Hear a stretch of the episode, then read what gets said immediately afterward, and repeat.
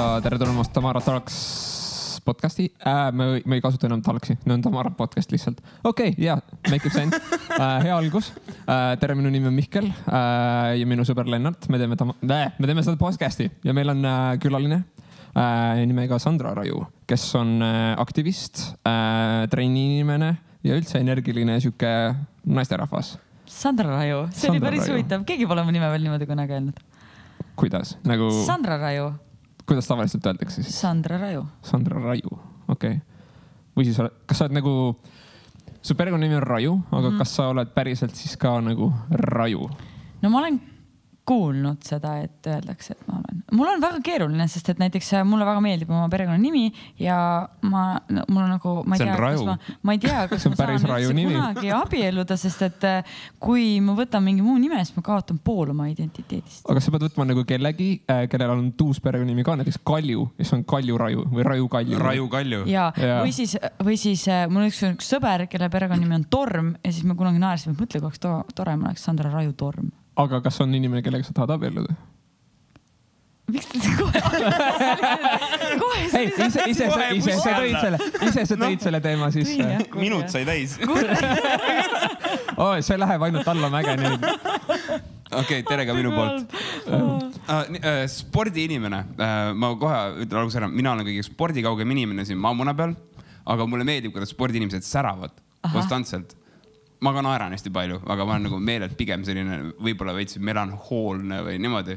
ja see, mismoodi sina tulid siia tuppa kohe, kõik säras, vaata, see mulle täiega läheb peale. Aga Raju kõlab nagu, no vaata Raju oli vist see kohalik MMA teema ka või? oli jaa, nad võtsid selle brändi endale. What? MMA edasi? nojah. Eesti MMA Raju on see. see sari, MMA võistluste sari oli kunagi Raju, kui ma tahtsin endale kodulehte tegema hakata, siis ma tahtsin book ida raju.ee ja see oli võetud. oh,. kaabakad mm.. aa jaa, ma vaatasin su blogi, ma, ma guugeldasin sind enne, siis ma mõtlesin Oh-oh. hmm,, sul on mingi blogi ja siis ma vaatasin sealt läbi Mm. no see oli okei okay,, see oli fine minu meelest, ma ei tea. oota, kas see sandraraju.com? jaa, no näed, aga ärge sinna praegu minge, sest ma just äh, uuendan oma kodukat kas sulle ei meeldi sinu praegune lihtsalt, kodukas? ei, ma teen selle ümber. See No ei, ta meeldib mulle, ta on tore, aga ta lihtsalt on ajale natuke jalgu jäänud. Hmm. Okei äh,, isiklikust huvist äh,, kuidas uuendad, kas sa lased kellelgi nagu reaalselt ehitada uue kodulehekülje või sa kasutad mingit teenust? Äh, no see, mis mul praegu on, see on tehtud äh, agentuuri poolt, aga kuna mul on head tuttavad, ma olen ise erinevates agentuurides töötanud, siis, siis mul on, leidsin inimesed, kes mind olid nõus aitama sellega. aga praegu ma kasutan, kas ma võin reklaami teha? ja, ja, ja, ja. loomulikult ma kasutan Voogi ja nad on väga tublid, nad on väga tublid, nad on väga ägedad, teevad Tartus oma asja täitsa Eesti oma, vanasti nad olid Edissi peal, Edissi. Ja nüüd nad on äh, selline platvorm nagu Voog ja neid, nendega ma olen möllutanud. kas, kas, kas nagu Voog ehitab nagu siukse platvormi, et sa saad ise ka seal mingeid asju teha? see on põhimõtteliselt nagu, nagu WordPress, aga okay. Eesti oma. see on nagu väga Squarespace'i sarnane. Või nagu- Squarespace. ma olen ise Squarespace'i fänn, et ma nagu, mulle meeldib see, et ma saan timmida, neil on head disainid, vaatan, et see on nagu kannab nagu ära, pluss ma saan viie minutiga saidi valmis teha, mis on mingi. ja ma tegelikult selles mõttes olen, olen poolt, et ma olen ka Squarespace'i vaadanud ja, ja Nii. kui sa kuulad vaata välismaa podcast'e, siis Squarespace teeb väga head tööd seal turundusega. ilmselgelt. ehk siis sa lähed lihtsalt sinna vaatama ja jälgid, et nii, et äh, kõik sponsorid, potentsiaalsed sponsorid, kes praegu seda podcast'i kuulavad, ma arvan, nad võiksid teiega ühendust võtta. ja nad, nad saavad, nad saavad meid rahaga loopida, siis mingi, aa jaa. Squarespace sakib täiega, Voog on ülihea täiega. täiega hea mm.. me lepiks äh, sellega, kui Voog meile saidi teeks, sest meil siiamaani see tegemata. Me peame selle ise ju mingi hetk ära tegema, me oleme nagu nii kaua seda asja nagu venitanud teate, minu kodulehe tegemine võttis reaalselt aega, aasta aega, nii et see, see läbimõtlemine. see ei ole väga julgustav. siis ongi, võtke Come on, Len, me teeme selle päevaga ära. nagu selle toa, Challenge kutid, challenge davai, ma Nagu see- kontrollin Nä- teid. Nagu see ruum. meil oli plaan, et vaat see ruum, põhimõtteliselt praegu ta on kena ja ilus, aga seksikas. me saime selle augustis, me olime mingi, jah, kahe kuuga teeme valmis. veebruaris oli valmis alles mingi, läks natuke kauem. teate, head asjad võtavadki aega ja aga nii on see, see kusjuures on olnud niisugune pikk suhte ehitamine selle äh, ruumiga ja vot täpselt. ja see annab juba hästi palju juurde. ja omavahel me leidsime ka üksteist selle ruumiga. ja eelnevad viis või kümme aastat. Need ei lugenud. kas te tahate küsimustega edasi minna või tahate? ja me, okei, me, me lähme siis küsimustega Te edasi. võite sellest omavahelisest suhtest natuke rohkem ka rääkida, kui te soovite, soovite. ei, ei, nope, nope, nope, ma nope, olen tegelikult nope. jumala solvunud praegu, ma ei taha temaga rääkida. Me räägime sinuga. ja räägime sinuga. või sa tahad meie omavahelist kui suhet keegi hakata üldse veel lahkama? kuulab seda, seda rant'i lihtsalt. okei, aga nii, ma vot, I m taking control ähm,. ja mul läks käest ära äh,. okei äh, nendele inimestele, kes ei tea ja kes ei ole sinust kuulnud, kuidas sa nagu kirjeldaksid ennast, et millega sa tegeled nagu, mis on sinu nii-öelda päevatöö või kas seda saab päevatööks nimetada siis? tead, see on hea küsimus, sest et inimesed ikka küsivad mu käest, et Sandra, millega sa tegeled ja ma jään väga tihti vastuse võlgu, sest et mul ei ole selline standardne töö. mul on neid otsi hästi palju, mida ma teen, ma võin öelda, et ma olen äh, freelancer ehk siis ma peamiselt tegelen äh, Nike'iga, ma olen Nike'i Eesti, Läti, Leedu master trainer ehk siis ma vastutan selle eest, et äh, Eestis, Lätis, Leedus trennid toimuksid, Nike Training Club ei tunnid siis, eks need on sellised äh, üldfüüsilised, üldfüüsilised äh, trennid, mis toimuvad peamiselt MyFitness spordiklubides, aga ka TTÜ-s. ja siis mina koolitan treenereid, jälgin, et nad teaksid, mida nad tegema peavad. Ja siis mõtlen seal, aitan nii et sa treenid treenereid, põhimõtteliselt, sihuke Mm. metatasandil. übertreener. übertreener, aga mis on nagu põhi, ütleme, mis, mis on põhiasjad, mida inimene peab õppima siis selleks, et teisi treenida, et ütleme, et ilmselgelt, kui sa treenid nagu füüsi-, noh, kui sa oled nagu treener, nagu füüsiline treener mm. -hmm. siis äh, sul peab olema ilmselgelt hea füüsiline vorm, sa pead ise olema nagu selles süsteemis sees, aga see ei, ei ole tegelikult piisav selleks, et inimesi treenida, mis seal nagu, mis need lisaetapid on? See on hea küsimus ja ma ei oska sellele üheselt vastata, sest et ma arvan, et igal koolitajal on mingisugune oma nišš, oma selline, selline mingi nüanss, mida nad annavad edasi, et no muidugi sa pead olema võimeline kõiki neid asju ise füüsiliselt sooritama, mida sa lased teistel inimestel siis nagu teha, aga ma arvan, et see kogemus on, on see kõige olulisem asi, mis õpetab, mis mind on õpetanud, sest et ma võin öelda, et äh, kaks aastat tagasi see, need asjad, mida ma treeneritele edasi andsin, ma praegu võib-olla ei teeks seda niimoodi hmm.. et tegelikult ma olen viimase, ma arvan, ma olen viimase mingi aasta ajaga arenenud rohkem, kui ma olen seda teinud viimase võib-olla viie aasta jooksul. et see on natuke nagu, nagu teadus üldiselt, et kui ma kuskilt lugesin mingit fakti, et a la viima-, järgmise kahekümne aasta jooksul läheb, areneb teadus rohkem, kui see on teinud seda viimase kahe tuhande aasta jooksul. ehk siis see tendents on lihtsalt niigi, absoluutselt. et see on päris põnev ja, ja no aga... ma ei tea, kas ma üldse vastasin küsimusele praegu. Ma teen seda muidu päris tihti. ei, see on, see on väga hea. ja sa mõtled nagu sellest nagu teadust nagu selles suhtes, et kuidas nagu füüsilist vormi saavutada ja nii edasi või? üldse, teadus üldiselt, kas see on siis treeninguteadus, kas see on bioloogia, kas see on, ma ei tea, kosmoseteadus, mis iganes, lihtsalt see kasv on hästi-hästi kiire üldiselt hmm.. aga no see on arvatavasti sellepärast ka, et sul on internet lihtsalt ja siis interneti kau- kaudu kõik inimesed saavad kõike informatsiooni kogu aeg nii palju, kui nad tahavad. ja lihtsalt sul on nagu ligipääs kogu maailma raamatukogule järjepidevalt ja see lihtsalt võimaldab informatsiooni kättesaadavus on nagu ülikiire ja selle pealt sa saad ehitada juba järgmisi asju, et see nagu lihtsalt juba võimaldab seda. ja eks see annab kindlasti omalt poolt juurde, aga ma, ma just pean silmas seda, mida tehakse näiteks see teadustöö, mida tehakse võib-olla kuskil laborites või, või mingisugustes te suurtes teadusasutustes, et muidugi neil on palju lihtsam seda kõike kommunikeerida, kuna inimestel on ligipääs internetile. kuigi ma ise tunnetan, et kohati see inforohkus on just see, mis pärsib seda arengut, sest et inimesed ei suuda ennast hoida kursis kõigi nende update idega, mis, mis, mis tegelikult kogu aeg peale sa pead tulevad. filtreerima hakkama informatsiooni, sest sul on hästi palju konkreetselt, ütleme viisakalt, et paska levib ka ju. äh, absoluutselt. äh, mis, kas nagu mingi hetk oli, vaata USA-s oli teema, et äh, rasv on nagu halb sulle ja siis hakati toitudest rasva välja kärpima mm -hmm. ja siis kogu nagu USA muutus täiega paksuks. jep, sest et see rasv asendati suhkruga põhimõtteliselt. jah, sest et inim-, move. Rasv muudab toidu maitsekaks, aga siis, kui nagu toit endale maitseb, siis mingi hei, lihtsalt lampime siia sitaks suhkrut sisse Ja, ja, ja see on täiega hea mm.. ja sest et sool ja suhkur näiteks mõlemad on ju maitse tugevdajad, et äh, ja kui sa võtad rasva välja, no rasva on, kehal on vaja rasva, eriti naistel tegelikult. minu arust, mulle maitseb ka rasv, ma ei tea nagu, kas ma olen naine siis või? ei, ma sulle räägin, maitsevad et naised lihtsalt. mm,. Wow. aga see on siuke podcast. see on selline podcast ja siin ei, siin ei ole mitte midagi püha, ütleme. oota, ma tahaks korra vahele segada no ma täheldasin sinu jutus äh, seda nüanssi, mida ma just hiljuti kuskilt äh, lugesin ja tabasin enda juures, et äh, inimestega töötamine justkui sa juhendad kedagi. ütleme, sul on mingid baasteadmised, sa oled tegelenud spordiga mm, -hmm. sa oskad anda ise trenne ja siis, kui sa hakkad nüüd treenerit treenima või koolitama, et siis see protsess arendab sind rohkem kui kõik see eelnev informatsioonikogus kokku vaata. sest nüüd, kui sa hakkad praktiseerima seda ja sind hakatakse hindama ja sina hindad neid inimesi, kes sisuliselt teevad seda, mida sa neil käsid teha, onju siis see nagu peegeldab tegelikult sinu oskusi ja selle koha pealt on sul võimalik, selles positsioonis on sul rohkem võimalik õppida. absoluutselt. ja sellepärast ongi hästi hea soovitus, et kui sa tahad teada, kui hästi sa mingit teemat valdad, siis proovi seda kellelegi selgeks teha, nagu õpetada.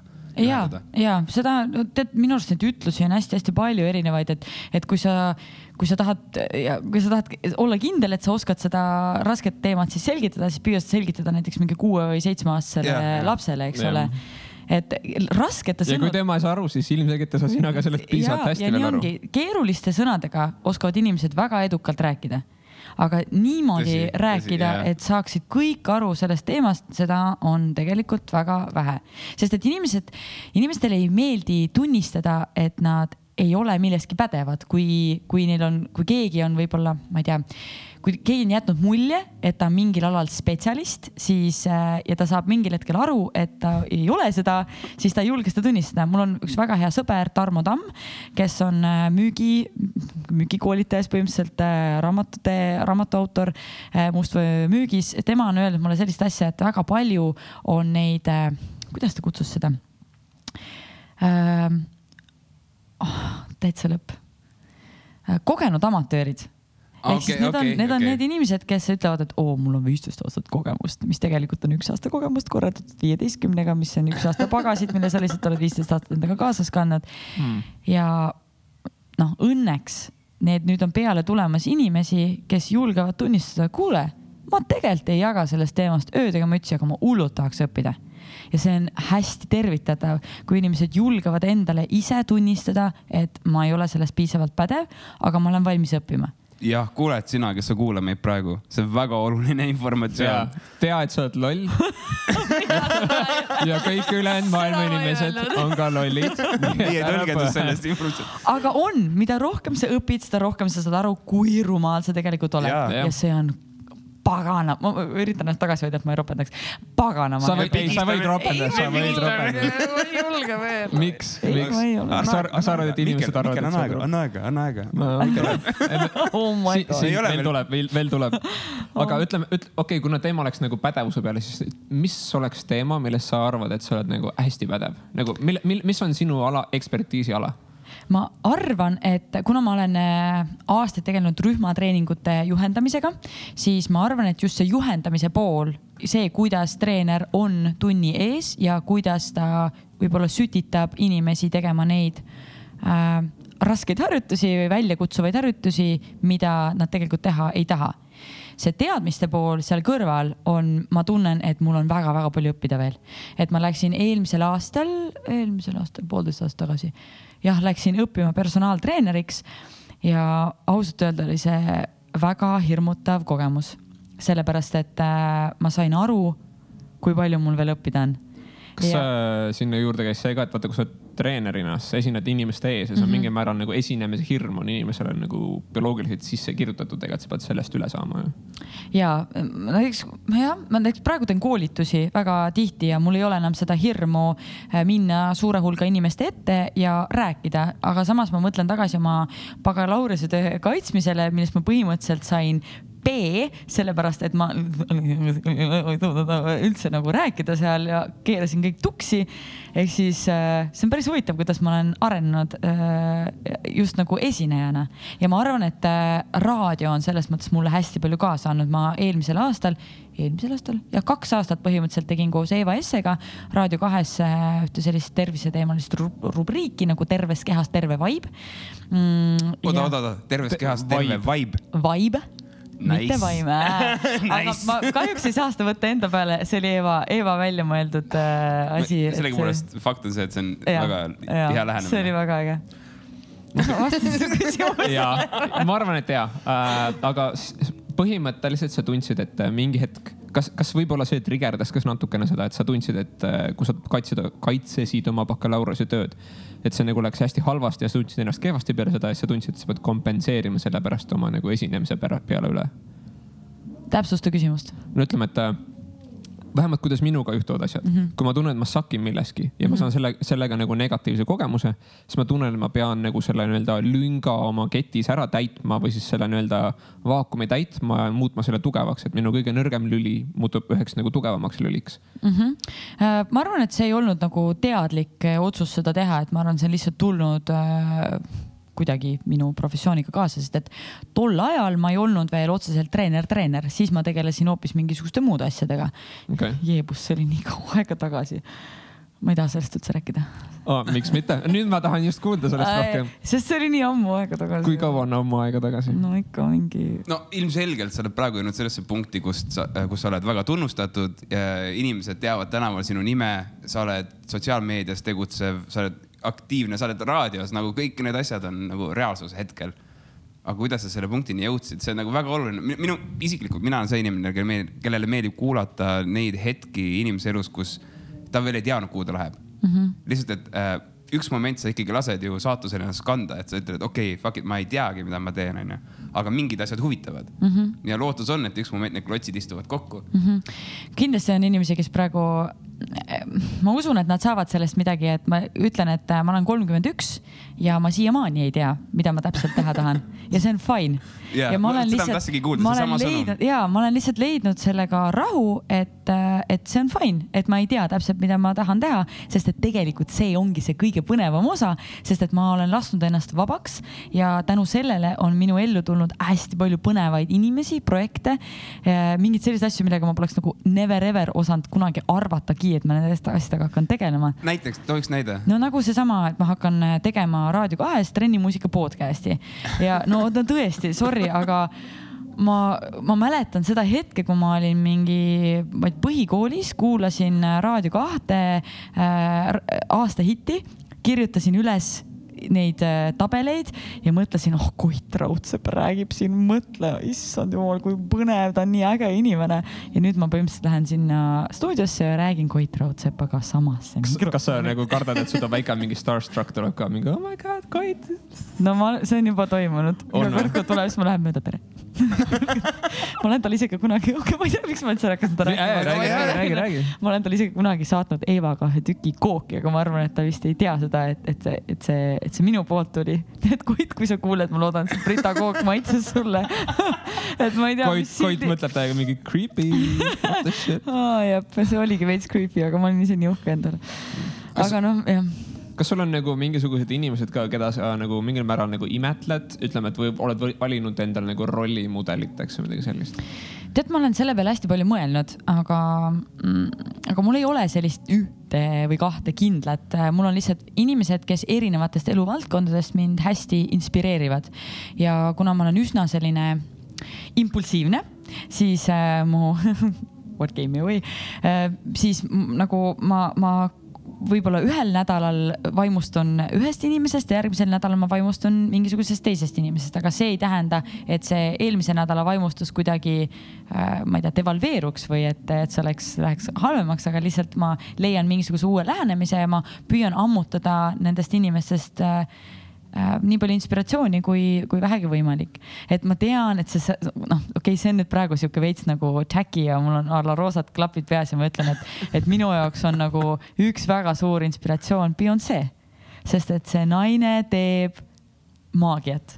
okei okay,, aga miks Beyonce? ma, ma, mul on oma teooria, miks Beyonce, aga räägi sa kõigepealt, miks Beyonce. sest et ma vist olen temaga natuke üle, üles kasvanud, kuna ma olen olnud tantsija kunagi või inimene, kellele on meeldinud tantsida, kui siis niimoodi võib öelda äh,, siis tema äh, kuidagi, tema appearance seal laval on alati mind väga paelunud ja ma olen vaadanud tema mingisuguseid dokumentaale, ma ei tea, kas ta on päriselt selline inimene, nagu ta nendes dokumentaalides on.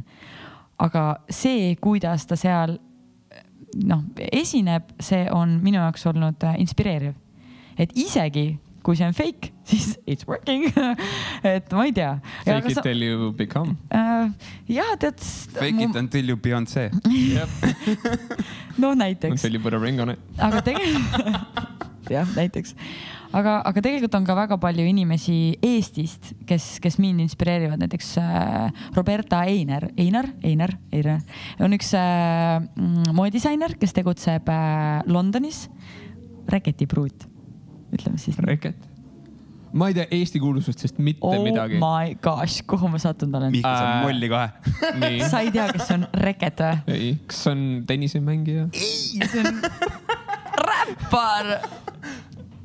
okei okay., ma tean, Tommy Cash on räppar, Arop on räppar äh,, üks meie sõber on räppar äh,, Joosep. Joosep, kes, That's about it. Joosep Vau. Vau. okei, Joosep Vau on tuus tüüp, ta kaotas oma võime nagu rääkida ära ja siis ta Ahah. nagu äh,, ta, sai vist insuldi või midagi. jah, ja siis ta kaotas võime rääkida kõndida ära ja siis ta otsustas mingi, et davai, et ta õpib rääkima, aga mitte ainult rääkima, ta õpib räppima. ja siis ta hakkas räppijaks ja ta annab mingit albumit välja. ja vot sellised inimesed inspireerivad, sest et nagu nad ei pea olema tegelikult ka mingisugused staarid kuskil suurtel lavadel, tavainimesed, kes on lihtsalt otsustanud, et nagu.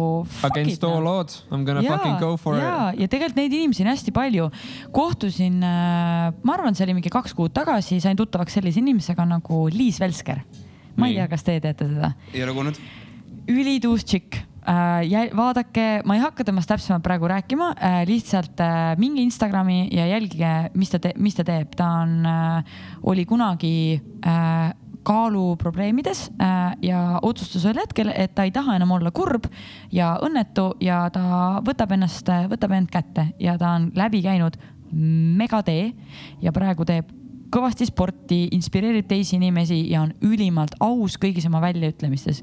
kui ta tunneb, et tal on kehv päev, siis ta ütleb seda Instagramis. kui ta tunneb, et ta tahab naerda, siis ta läheb ja teeb seda seal. et nagu ma ise teen sotsiaalmeedia koolitusi ja ma räägin hästi palju inimestele Instagramist ja väga tihti, mis ma saan vastuseks, on see või nagu kuidagi tagasisidena on see, et oh, Instagram on nii halb ja seal on nagu kõik on nii fake ja kõik on nii nagu noh, inimesed näitavad ainult selliseid asju, mis on, mis on toredad, mida tehaksegi hästi palju, aga minu missioon on näidata, et või õpetada inimestele, et ja julgustada neid, et näidake neid päris asju. et see, et, et suurem osa on- inimesi seda teeb, see, see on nende, las nad teevad, aga aga kui me kõik jäämegi sellesse kinni, et see on kuri, paha ja seal ongi ainult mingisugused fake inimesed, siis see niimoodi ongi. et ja see on, see on umbes samamoodi, et Instagram on halb, on nagu samamoodi ütelda, et mingi äh, haamrid on halvad. et sa, sa võid nagu haamriga maja ehitada, aga sa võid endale sellega vastu pead lüüa. et see, kuidas sa seda kasutad, see on ikkagi tööriist. mental high five. ja, ja kui see, kus sa, sa võid, kui sa vaatad mingi fake ass bitches, siis on nagu sorry.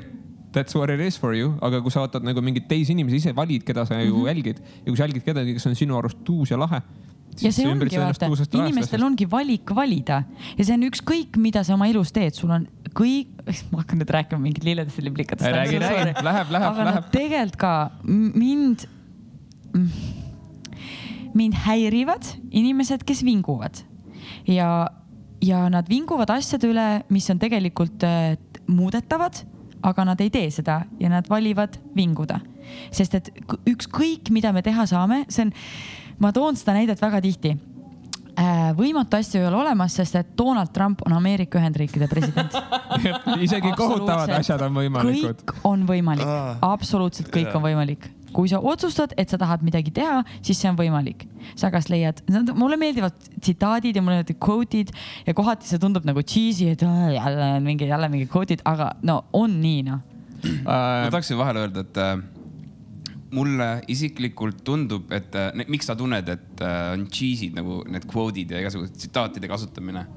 see on ilmselt sellepärast, et inimesed tihtipeale teevad seda tegelikult aru saamata, mida, mida see tähendab mm. -hmm. Neil puudub kontekst ja need rebitakse kontekstist välja, loobitakse välja, sest et vaata nagu mingi, keegi räägib seda ühte, teist ja teist asja Uh, see on veits nagu virtue signaling käib ka, et nagu mingid vennad nagu ütlevad mingi ja, ja, ja, et uh, believe in yourself, et lihtsalt see on nagu sihuke. kui te oleks näinud, jaa, mis ma ta olen tegi, ma olen täiega tuus ja ma ütlen nagu siukseid asju, aga mis ei ole nagu kontekstis ja samal ajal nagu ma tahan, ma ütlen seda selleks, et nagu mina näeksin parem välja, siis on nagu mingi, aa, bitch grow up. ja et nagu see on nagu, see ei ole nagu õige, sa ei ütle seda õiges olukorras õige nagu sisuga ja õige nagu tagamõttega ja siis see on, on nagu fake, vaata. aga see on nagu inimesed tahavad iseenda pärast hästi tunda ennast, vaata. et see on ego. ja see on jaa. nagu, kui see tuleb kuskilt ego kohast, siis see on veits äh, ja vaata ja tihti ei tehta minu arust vahet äh, egol ja enesearmastusel, et äh, ma ei tea jälle, kus ma siia nagu jõuan. No ei, läheb- läheb edasi. ma lihtsalt tahan, tihti ma tunnen, et inimesed ei austa iseennast ja nad ei oska iseennast armastada, et väga, kuna meil on sihuke nagu aitamise, aitamise ühiskond ja see on hästi tore, et inimesed tahavad teisi inimesi aidata ja see on, ma, ma olen kahe käega selle poolt, sest et ma ise püüan samamoodi elada, aga sa ei saa mitte kedagi teist aidata, kui sa kõigepealt ei aita iseennast. sa pead armastama iseennast, alles siis sa saad armastada ka teisi, sest et Word. ja, ja nii on, nii on, et kui sa võtad kasvõi selle, selle lennuki situatsiooni. hapnikumaskid. absoluutselt, sa pead kõigepealt panema selle maski iseendale pähe ja siis aitama teisi inimesi enda ümber, sellepärast et vastasel juhul on suur võimalus selles, et te kõik mõlemad hukkute jah, ja see ei ole egoism. sest sa ei saa panna oma lapsele. gaasimaski pähe, kui sa ise oled teadvusetu. täpselt, aga nii on, kusjuures see on äh, väga äh, kirjeldav siis antud olukorras, mis, mis meie ümber nagu toimub. see on levinud nähtus, et inimesed arvavad, et nad otsustavad, aga tegelikult nad lihtsalt lasevad kellelgi enda eest otsustada ja seda ka lapsevanematel. ja, ja ma arvan, et ma saan mingil hetkel verbaalselt peksa selle eest, ma seda praegu nagu ütlen, aga mulle kohati tundub, et väga paljud inimesed teevad head sellepärast, et nad äh, tahavad saada seda kiitust, et oo, sa oled nii tubli, sa oled teisi aidanud. no see, see ei ole tubli, see on nagu sa lihtsalt, sa hüpp-, sa jätad nagu vundamendi ehitamise vahele, et sa hakkad, alustad ehitamist mingisugust, ma ei tea, maja ehitamist katustest, kui sa tahad hakata teisi, teisi inimesi aitama, aga ehita kõigepealt see enda vundament valmis ja siis liigu nende teiste inimeste poole. ja teised inimesed aitavad sind. ja absoluutselt ja abi peab küsima, sest et tihti on see, oh ma saan ise hakkama, ma tean, ma olen ise täpselt samasugune. aga see on jälle mingi virtue signaling, vaata inimesed tahavad näidata välja, et mina olen nii tubli ja asjalik, kes nad üritavad saada nagu mingi sotsiaalhierarhiast nagu paremat kohta mm. -hmm. aga see on nagu kõik nagu mingi sihuke äh, fake'i, flake'i, et äh, nad ei jää selle peale nagu kindlaks ka ja nad nagu hajuvad sellest ära nagu päris kiiresti ka, et ja siis ongi see, et ja võib-olla mõned inimesed ongi nagu päriselt ka ei, ei ole sellised nagu, nagu see, nagu sa ütlesid praegu ja. ja aga, aga kuna... nemad saavad ka selle Ja nagu täpselt. templi peale, siis on tooga. Jah. ja siis kogu ühiskond kannatab selle pärast äh,. ma natuke nagu segwayn ka äh, no.. sa jätad kuidagi hästi nagu energilise mulje ja kas sa nagu jõid ennem hästi palju kohvi või nagu mis, mis, mis, mis su nagu saladus on? sa tulid töölt. ja, kuidas sa peale tööpäeva nii värske oled, mis tööd sa teed? no täna ma räägin, mul on sihuke ebastandardne töö, et ma kohati mõtlen, et mõtlen, lähen õhtul koju, mõtlen, et kas ma tegin, kas see on nagu päriselt töö, mida ma teen või et äh, täna ma näiteks pidasin äh, mul oli kaks kohtumist ja siis ma pidasin äh, oma ühe treeneriga arenguvestlust mis tegelikult on üsna intensiivne, sellepärast et sa pead kuulama seda inimest, mida ta sulle intensiivselt räägib kuulama. ja, ja see on väga väsitav. ajutöö võib, minu arust on kõvasti väsitavam kui füüsiline töö võib olla. aga vastates sinu küsimusele, siis äh, ma ei oska sellele enam vastata, sellepärast et seda küsitakse hästi palju. iga kord mul tekivad mingid, mingisugused uu- uued, uued vastused ja mõtted pähe tegelikult eh, ma saan inspiratsiooni või ma saan energiat teiste inimeste pealt, sest et kui teie olete täpselt samasugused energilised, siis mul tekibki see, et oh, okei okay.. aga see on vaata mutual hype, vaata. ja siis ta aga see, eskaleerub. aga see uh, hype, defineeri hype. no see on nagu ütleme, et mina ütlen mingi hea asja, siis mingi aa jaa, teeme aretus, vaata, siis see nagu ar- areneb järjest edasi ja siis ta nagu ehitub järjest üksteise, noh, need klotsid ehitavad üksteise otsa ja siis sul tekib sihuke nagu äh, energia nagu ring, mis järjest paisub see on nagu paisub. momendi ehitamine. ja midagi sellist, ja see momendi ehitamine ja ja, ja nagu veits nagu sihuke flow state ka, et sa satudki, sa räägid inimestega, kellega sul on, sa, sa nagu tunned, et oh, ma tahan teiega rääkida, sest et oleme ausad, kui palju tihti me räägime inimestega, kellega sa nagu, sa nagu räägid mingis situatsioonis ja mõtled nagu. mul ei ole rohkem neid küsimusi enam küsida, millest, millest nagu rääkida ja ma ei taha hakata ilmast rääkima, sest see on nagu, nagu maks piinlik noh. Okei okay,, aga mul on nüüd minu isiklikust huvist, mul on veel üks küsimus sinule mm -hmm. ja see on nagu puhtalt, ma olen ise isekas praegu ja ma lihtsalt tahan teada äh,. kuna sa oled treener ja sa oled nagu spordiga seotud inimene, mulle meeldib mõtelda, et ma tahan ka olla treener tre,, mitte treener, aga nagu mulle meeldib trenni teha, aga ma tahan alati teada, kuidas seda paremini teha mm. -hmm. mida ma peaksin tegema, ütleb, mida peaks siis keskmine eestlane tegema, mida peaksid meie kuulajad ka tegema, et nad omaksid ka rohkem energiat, et nad nagu saaksid oma elu võib-olla parema järje peale, tõmmata ennast kuskilt lohust välja, lihtsalt nagu hakata nagu rohkem optimaalselt oma elu elama. aga palju meil aega on meil on piisavalt aega. Äh, tead, kui ma teaksin sellele vastust, siis äh, ma arvan, et meil ei oleks nii palju õnnetuid inimesi. Et äh, ma arvan, et iga inimene peab leidma selle viisi ise enda jaoks, aga väga suur roll on sellel, kellega sa ennast ümbritsed. ehk siis need inimesed, kes on su ümber. et kui sa näiteks oled äh, seltskonnas, kus on äh, kümme inimest ja sul on äh, laua peal rätik, mis on näiteks rohelist värvi, sa näed, et see on rohelist värvi ja kõik need üheksa inimest ütlevad sulle, et see on punane ja sa oled nagu, kuule, et no ei ole, see on ju roheline, no ei ole, see on punane. sa lõpuks hakkadki mõtlema, et kuule, et aga äkki ma olen, panen segast ja see ongi punane. ehk siis, kui sa lased ennast mõjutada või sa oled nagu ümbritsetud inimestest, kes mõtlevad ühteviisi, siis sa lõpuks hakkadki mõtlema samamoodi. ehk siis, kui sa ümbritsed ennast inimestega, kes on energilised, kes mõtlevad positiivselt, kes on edumeelsed, neil on, nad on, võtavad initsiatiivi, nad tahavad teha ma ise naeran selle üle praegu, maailma paremaks paigaks, siis sa ise paratamatult muutud selliseks inimeseks. kui sul on ümberringi negatiivsus äh,, ma ei tea, kurvad näod, siis sa oledki selline, et no kui sa vaatad kasvõi meie ilma, noh, kui see on nagu sihuke. mis on praegu täiega hea. praegu täiega hea, see on halb näide. aga kui Ma juba- homme, homme sajab vihma ja kolm mm. päeva järjest on sihuke, siis me olemegi halvas tujus, sest et nagu üldiselt see on nagu keskkond meie ümber on tumedam, meil ei ole päikest, tänu sellele meil pole piisavalt D-vitamiini. ma ei tea, noh, mida saab suplementeerida? aga see ei ole minu arust nagu ikkagi päris see. ma olen nõus. Päike mõjub ikka täitsa, vaata, vaata mind, vaata mind, ma olen nii ahneks lihtsalt. vaata, täiesti ära põlenud.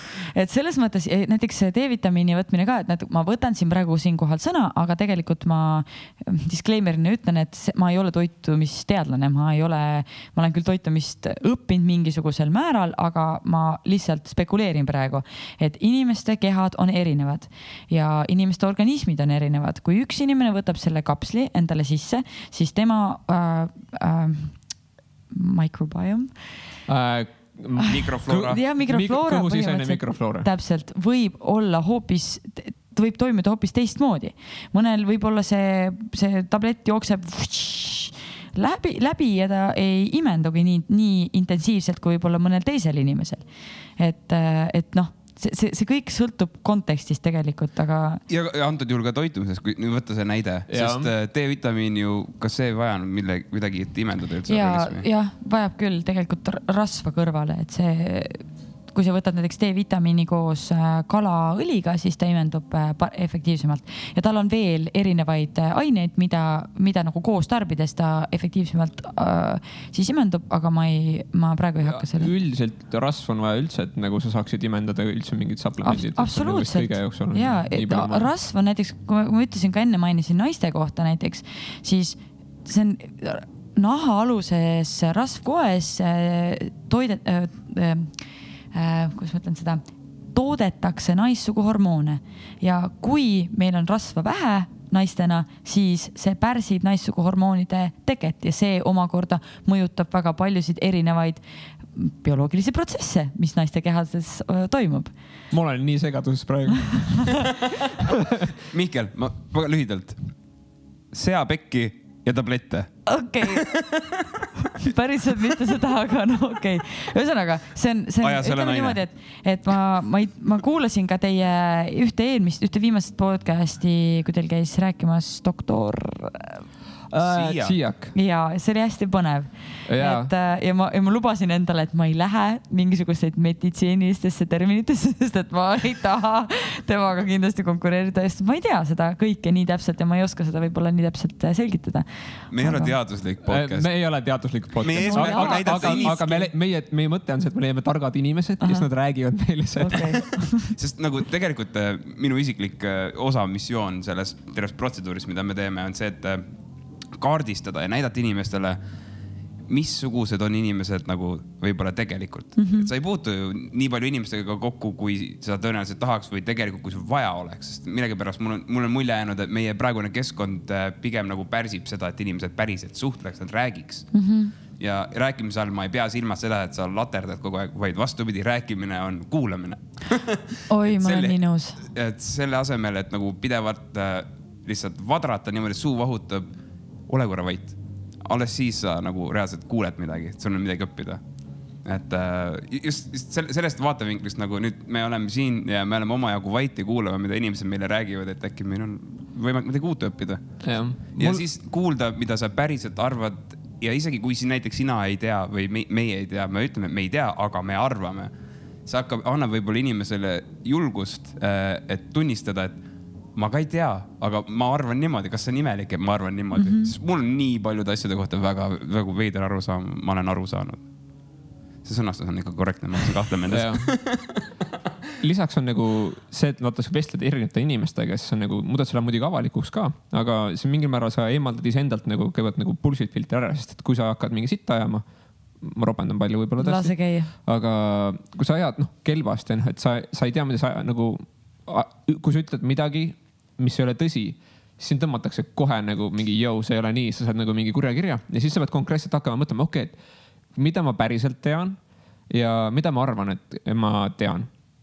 Ja kui sa defineerid selle niimoodi ära, siis sa oled nagu iseendaga ausam, sa oled oma pulkuga ausam ja sa saad võib-olla sind korrigeeritakse, vaata sulle öeldakse mingi jõu, et ma olen selle ala ekspert, et ma tean seda sulle ütelda, sa omandad teadmisi ka samal ajal.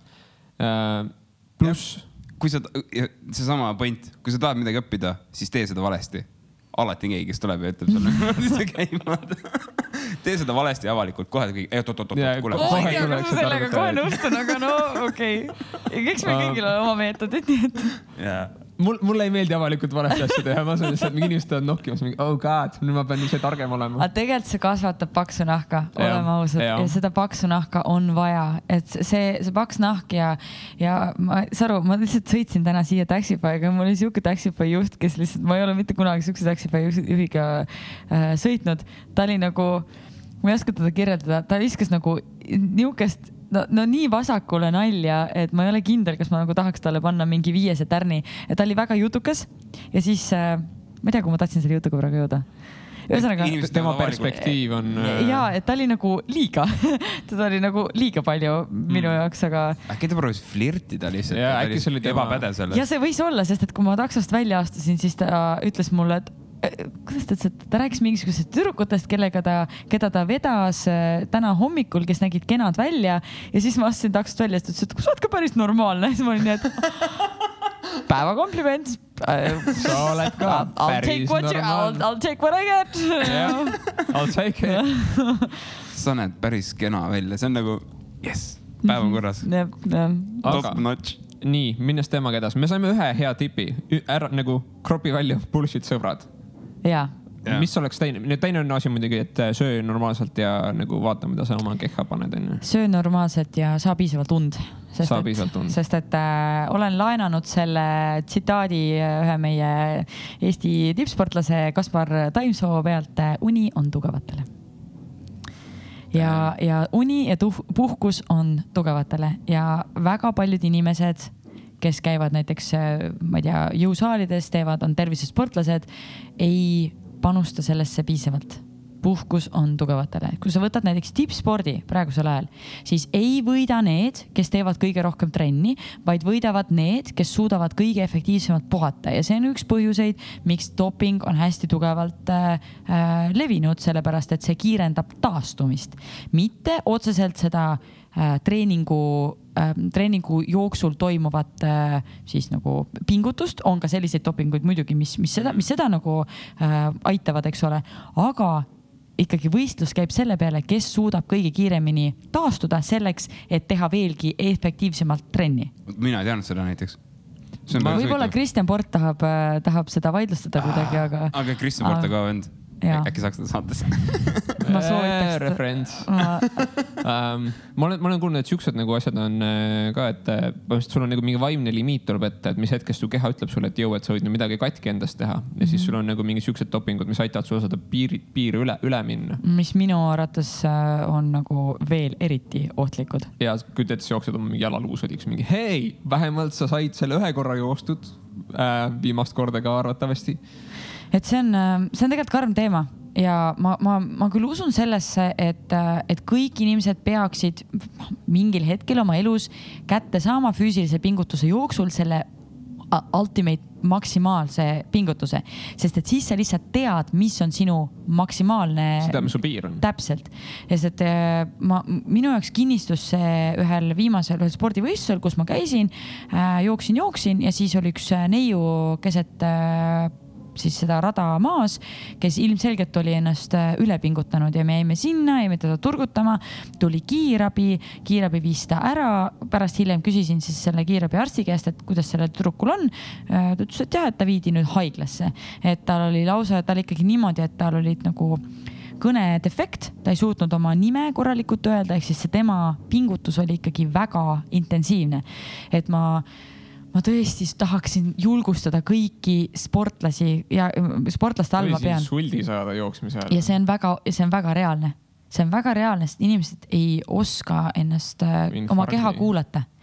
et ja sellepärast ma soovitangi näiteks käia, kui sa tegeled rohkem tervisespordiga, mine käi äh, ja lase oma tervist äh, kontrollida. tee koormustest et sa saad sealt ikkagi mingisuguse tagasiside ja sa tunnetad oma kehaga ära, mis tunne on see, kui sa oled nagu viimase piirini aetud. viimase piirini ei ole ennast vaja ajada nagu kulla tervisesportlased. see ei ole teie eesmärk. ma ei tea, kellega te nagu võistlete, et kui sa naabri Vello või naabri Mallega tahad võistelda, siis see on, see ei ole mõistlik see on mingi äh, teema, et sa võid olla maailma kõige ilusam inimene üldse, aga, aga ütleme, et sa, ütleme, et sa oled kõige ilusam inimene, aga kui sa võrdled ennast näiteks kellegagi, kellel on suurem perse või tugevamad käed või väiksem kõht või mis iganes, siis igal juhul sa leiad nagu mingi asja, milles sa oled nagu nõrgem mm. -hmm ja ükskõik, noh, kogu sinu nagu negatiivne või kogu nagu sinu oma nagu viha või depressioon tuleb alati sellest, et sa võrdled ennast kellegagi, kellega sa ei peaks ennast võrdlema. seda võrdlemist on hästi palju, selle kohta on äh, inglise keeles ka hea, hea lause minu arust, et võib-olla ma panen pange praegu, et, et uh, you can be the ripest peach in the basket, but there is still gonna be someone who doesn't like fruit. jah et äh, ja, ja sorry, et ma nagu seda inglise keeles ütlen, aga lihtsalt mõned asjad inglise keeles kõlavad lihtsalt paremini ja, ja noh. ma üritan üldse eesti keelde tõlkida, sa võid olla kõige punasem õun korvis näiteks, aga on alati keegi, kellele ei meeldi õunad. või puuviljad. üldse puuviljad, jah. et see lihtsalt nagu noh see lihtsalt on nii. ja enne oli just noh, see küsimus, et äh, mis on need asjad, mis on kõige olulisemad. et äh, kuidas inimene saaks alustada seda protsessi, et äh, liikuda parema elujärje peale. ja minu meelest just see eelmainitud asi, see võrdlemine. Äh, mis puudutab sõpruse ümber ja nii edasi, see keskkond, kus sa viibid, see loomulikult, see mõjutab sind meeletult. aga see mõjutab sind täpselt sellepärast, et sa võrdled ennast teistega ja sa pead nagu kohanema selle keskkonnaga, millega sa ennast ümbritsed. ja nüüd äh, see on ühest küljest see on ülihea, aga see ikkagi julgustab seda teistega võrdlemist. ja tegelikult see võiks taanduda selleni, et esimene samm, mida sa saad teha, on võrdle ennast e eilse endaga.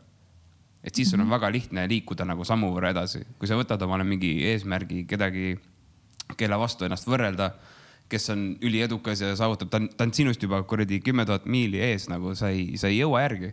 see ei ole reaalne, et võta võta, kes sa eile olid, oled sa täna parem või? kui ei ole, tee midagi, tee, tee ennast paremaks. ja see ongi see, et see, see sõber, kes sul on nagu kümme tuhat miili sinust ees, et, et mitte, et sa võrdled ennast temaga, aga kasuta teda nagu inspiratsioonina või ja, motivatsioonina. et, et jah, et see, see saavutusvajadus on, on hästi suur inimestel ja mis ja see ei ole üldse halb, see on, see on, see on väga äge, inimesed tahavad olla paremad versioonid, lihtsalt kellest jah, aga see on hullumeelne, kusjuures just eile tulime ühe tuttavaga Saaremaalt ja hakkasime rääkima, et äh, täiesti teine teema, suvekummid äh,. lihtsalt rääkisime sellest, et äh, kuidas meil on olnud mõlemal intsidenti, kus me lähme suvekummidega autoga sõitma siis, kui ilmselgelt ei tohi. ja mõlemal on olnud nagu suhteliselt halvad kogemused sellega, et on autoga puusse pandud ja nii edasi. aga nagu siis on küsimus, miks, miks keegi peaks midagi sellist tegema ja see on täpselt seesama asi, see on see, et see on ambitsioon. mis mõttes loodus hakkab mulle vastu? ei, ma, ma lähen, mis sellest, ma tean, et mul ei ole suvekumm, mul on suvekumm, mul ei ole naelal, aga see ei takista mind, see ei ole minu jaoks mingi kuradi takistus, ma lähen sinna teele ja ma sõidan ja siis noh, võib juhtuda, et sõidad surnuks sellest, see on rumalus tegelikult. ja võrdluseks äh, mõtlesime, et kui nüüd võtaksime mingi kolmkümmend, nelikümmend aastat tagasi kus äh, ei olnud nii palju autosid ja ütleme, et sul tõesti sajab lumi maha, sul ei ole naelu all, siis ma ei lähe sõitma nagu kui sa, kui sa oled laadajuht mingisugune, sul on mingi Žiguli kodus onju. Loogiline mõistus ütleb, et ma jään koju, on, ma ei tee seda, mis mul oli plaanis, sest see on rumal. see on kaalutletud ots- otsus lihtsalt, et Jaa. kas seda on mõistlik teha või seda ei ole, et seal võib olla nagu veits äh, false sense of safety ka, et kui, kui Jaa, sa ei jaa. ole varem vaata matsu pannud ja sa oled nagu hei, need kummid on alati töötanud ja nüüd, kui teised tingimused on, miks nad peaks töötama. sest et ma olen ju nii hea juht. ma olen ju täiega tuus inimene, nagu minuga ei juhtu siukseid asju, kuni juhtub ja siis on mingi äh,. ah, ja see illusioon, et inimesed arvavad, et äh, seadused kaitsevad neid Äh, nagu see on, see on üks Oo. rumalamaid nähtuseid üldse äh, minu jaoks, aga see on reaalne probleem. et äh, selle asemel, et suhtuda asjadesse mõistlikult, siis laenatakse need teadmised seadud, seadustest või kehtestatud reeglitest.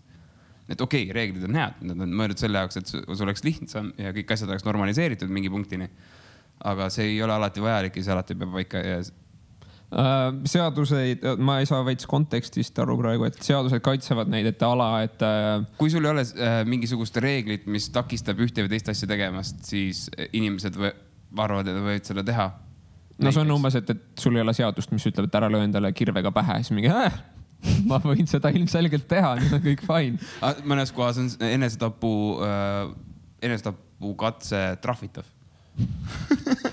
nii et kui sa teed parem, parem, parem ole edukas. aga mõtle, selle peale. aga mõtle, kui fucked up see on, nagu aa, sa oled nii tüdinud elust, sul on nii halb olla, mis iganes, see võib olla sinu, sinu viga või mis iganes või lihtsalt ke keskkonna olude sunnil sul on nii halb olla, et sa oled oma viimase julguse kokku kogunud ja sa otsustad siit ilmast lahkuda, sa proovid omalt elu võtta. see ebaõnnestub, sa ei saa isegi sellega enam hakkama ja sind veel trahvitakse ja tõenäoliselt pannakse vangi, kus sul ei ole võimalik ennast ära lõpetada see on nagu mingi. aga siin on life., siin on veits see, see süsteem on ka vigane. ma käisin hiljuti Singapuris ja siis Singapur on nagu, ta on legendaarselt range seaduse nagu korraga nagu koht ja seal on näiteks, et nätsu, kui sa närid nätsu ja sa ütled seal mahed vahele, see näts on keelatud, see on linnriik ja seal on näts keelatud täiesti. ja kui sa oled kolm korda vahele, saad keppi nagu mitte nagu brown chicken brown cow, aga see on nagu kaigast. et sind seotakse nagu tooli külge kinni ja sa saad konkreetselt noh, wow. väike nagu peks, saad peksa. ja sul on äh, mingid siuksed asjad, mingid trahv nagu siin kohas nagu parkimine on trahvitav mingi viie tuhande euroga näiteks. Ja noh, sul on nagu, vaata lääne keskkonnas on sihuke nagu süsteem, et äh, karistus peab olema võrdne kuriteoga. Uh, -huh. aga seal ei ole sihukest nagu süsteemi, seal on see, et karistus peab olema nii hull, et sa ei taha elu sees kuritegu teha ja see on näiteks, toon narkootikume riik, surm, kõik, poliitiline korruptsioon, surm, poliitikas näiteks religiooni nagu rakendamine, surm, poliitikas populismi rakendamine, surm. et see on nagu konkreetselt väga, väga rangelt on seadused paika pandud, aga sa ei tunne, et kunagi sa, et sa, sinu tegevust piirataks. ja nende süsteem on tegelikult äh, hästi intelligentselt üles ehitatud äh, näiteks äh, neil oli sihuke olukord, kus terroristid olid ja noh, kui sa mõtled, kes on terrorist, on põhimõtteliselt inimesed, kes on nagu ühiskonnas nagu täiesti nagu mingi allapoole noh surutud ja siis keegi annab neile davai, et nüüd pane, karista kõiki vaata selle eest, et nagu sin, sin, sinu elu on sitt olnud, nüüd sa, nüüd sul on võimalus karistada kõiki selle eest. ja Singapuris sa mõtled ka, et okei okay,, et iga asjaga on surm, et nagu nad jäid vahele. ja siis, mis nendega tehti, oli see, et äh, nad pandi vangi, aga nad pandi üsna lühikeseks ajaks vangi veel. ja siis need, neil on äh, saadeti mingi kohalike nagu religiooni mingi juhtide juurde, et davai, et sa oled vangis, sulle öeldakse, et davai, et äh, reedel lähed nüüd välja, lähed nüüd sinna, et ise omal jalal kõnnid vanglast välja, lähed sinna linna peale, saad selle vennaga kokku, siis tuled tagasi vangi. Neile nagu öeldi niimoodi ja vist mingi paari aastaga nad nagu alustasid oma äri, muutusid normaalseteks inimesteks nagu inimesed, kes planeerisid ennem nagu täiesti tappa inimesi ära, aga nad nagu täiesti programmeerisid need inimesed ümber, nad andsid neile nagu keskkonna, nad andsid neile nagu inimesed, kellega nad saavad suhelda, teistsuguse nii-öelda support group'i ja nii edasi mm. -hmm. ja nad tõmmati sellest nagu august välja ja nad ei tahtnud teha nagu midagi sihukest enam, mis nad ennem tahtsid teha. ja neid näiteid tegelikult on hästi palju. ja, aga ütleme. inimestel on armastust vaja. ja inim, inimesel on vaja nagu sooja keskkonda ja nii edasi, aga siis see on nagu hästi nagu huvitav, et äh, ma ei, ma ei oodanud nagu sihukest nagu nii rangest keskkonnast, ma ei oodanud nagu sellist äh, positiivset nagu näidet mm, -hmm. aga seal oli neid hästi palju veel, näiteks äh, noh, kuna Singapur on nagu lääne ja idamaailma kaubanduse nagu vahepunktil ehk siis seal on hästi palju raha liigub läbi ja selle nagu, kus on hästi palju raha liigub läbi ühiskonnas, siis on tõenäosus, et rikkad sõidavad vaestele eest ära mm. -hmm. ja kui ühiskonnas on sihuke olukord, kus on nagu rikkad on hästi kaugel vaestest, siis äh, suur tõenäosus et vaestele ei meeldi, et neid vaesed hakkab järjest kogunema ja siis nad mingi hetk nagu flip ivad, teevad revolutsiooni. et nad keeravad süsteemi nagu pahu, pahu peale, viskavad nagu malelaua nagu laiali ja siis vaatad suvalt, kuhu nupud jäävad. parem kui see, mis praegu on. aga Singapuris on näiteks sihuke süsteem, et äh, riigil äh, kui sa saad mingi kakskümmend või midagi sihukest, siis sul on võimalik osta riigi käest korter kahekümne protsendilise turuväärtusega ja sa võid selle sa, nagu samal päeval müüa sajaprotsendilise turuväärtusega kohe maha. saad seda ühe korra teha, aga enamus inimesed jäävad sinna elama ja nii edasi ja see on nagu sihuke trickle down economy, et ta tõmbab nagu sind järgi. nagu väga spetsiifiliselt on nagu ühiskonda Päris sisse ehitatud sihuke süsteem. ja neil oli isegi äh, äh, mingi sihuke olukord, kus äh, neil jäi äh, nagu riigil jäi budget'it üle ja siis nad investeerisid mingitesse fund idesse, siis vaatasid ikka jäi budget'i üle, siis nad andsid igale elanikule sada dollarit lihtsalt kui armas. see on, see on üli, üli nagu huvitav, et kuidas nende ühiskond on üles ehitatud ja samas, kui sa mõtled nagu, kui keeruline seda tegelikult teha on. sest neil on nagu mingi kakskümmend protsenti moslemeid, kakskümmend protsenti mingi hindusid, kakskümmend protsenti mingeid valgeid inimesi, kakskümmend protsenti aasialasi. et seal on nagu potentsiaali nagu, et asi läheks perse, on väga palju aga kas sa tead, kui kaua aega nad seda praktiseerinud on? äh,. Nende linn on ülilühikest aega, nad on 50 viiekümne aastaga terve linna üles ehitanud ja see on nagu ulme, mis nad on teinud, see on, see on nagu järgmise generatsiooni New York, et sul ei ole nagu vanu maju ei ole konkreetselt. ja kui on, siis nad on üli-üli nagu peened ja viisakalt nagu ära poleeritud ja nii edasi, et see on sul on, kui sa lähed kesklinna, siis sa lihtsalt vaatad nagu ainult pilvelõhkujaid nagu mingi kilomeetrite järgi kaupa, mis on nagu, see on veits nagu utoopiline, aga ta on nagu hästi eh, huvitav kogemus, hästi kallis on ka selles mm -hmm. suhtes, aga kui sa oled linnast, noh, see on, kui on linnriik, et tal mm -hmm. ei ole nagu maad, kogu linn ongi riik. Siis nagu mida rohkem linnast välja lähed, sul tekib siuksed nagu Lasnamäe moodi nagu alad ka, mis on nagu, see on ikkagi klasside jaotumine, vaata loomulik.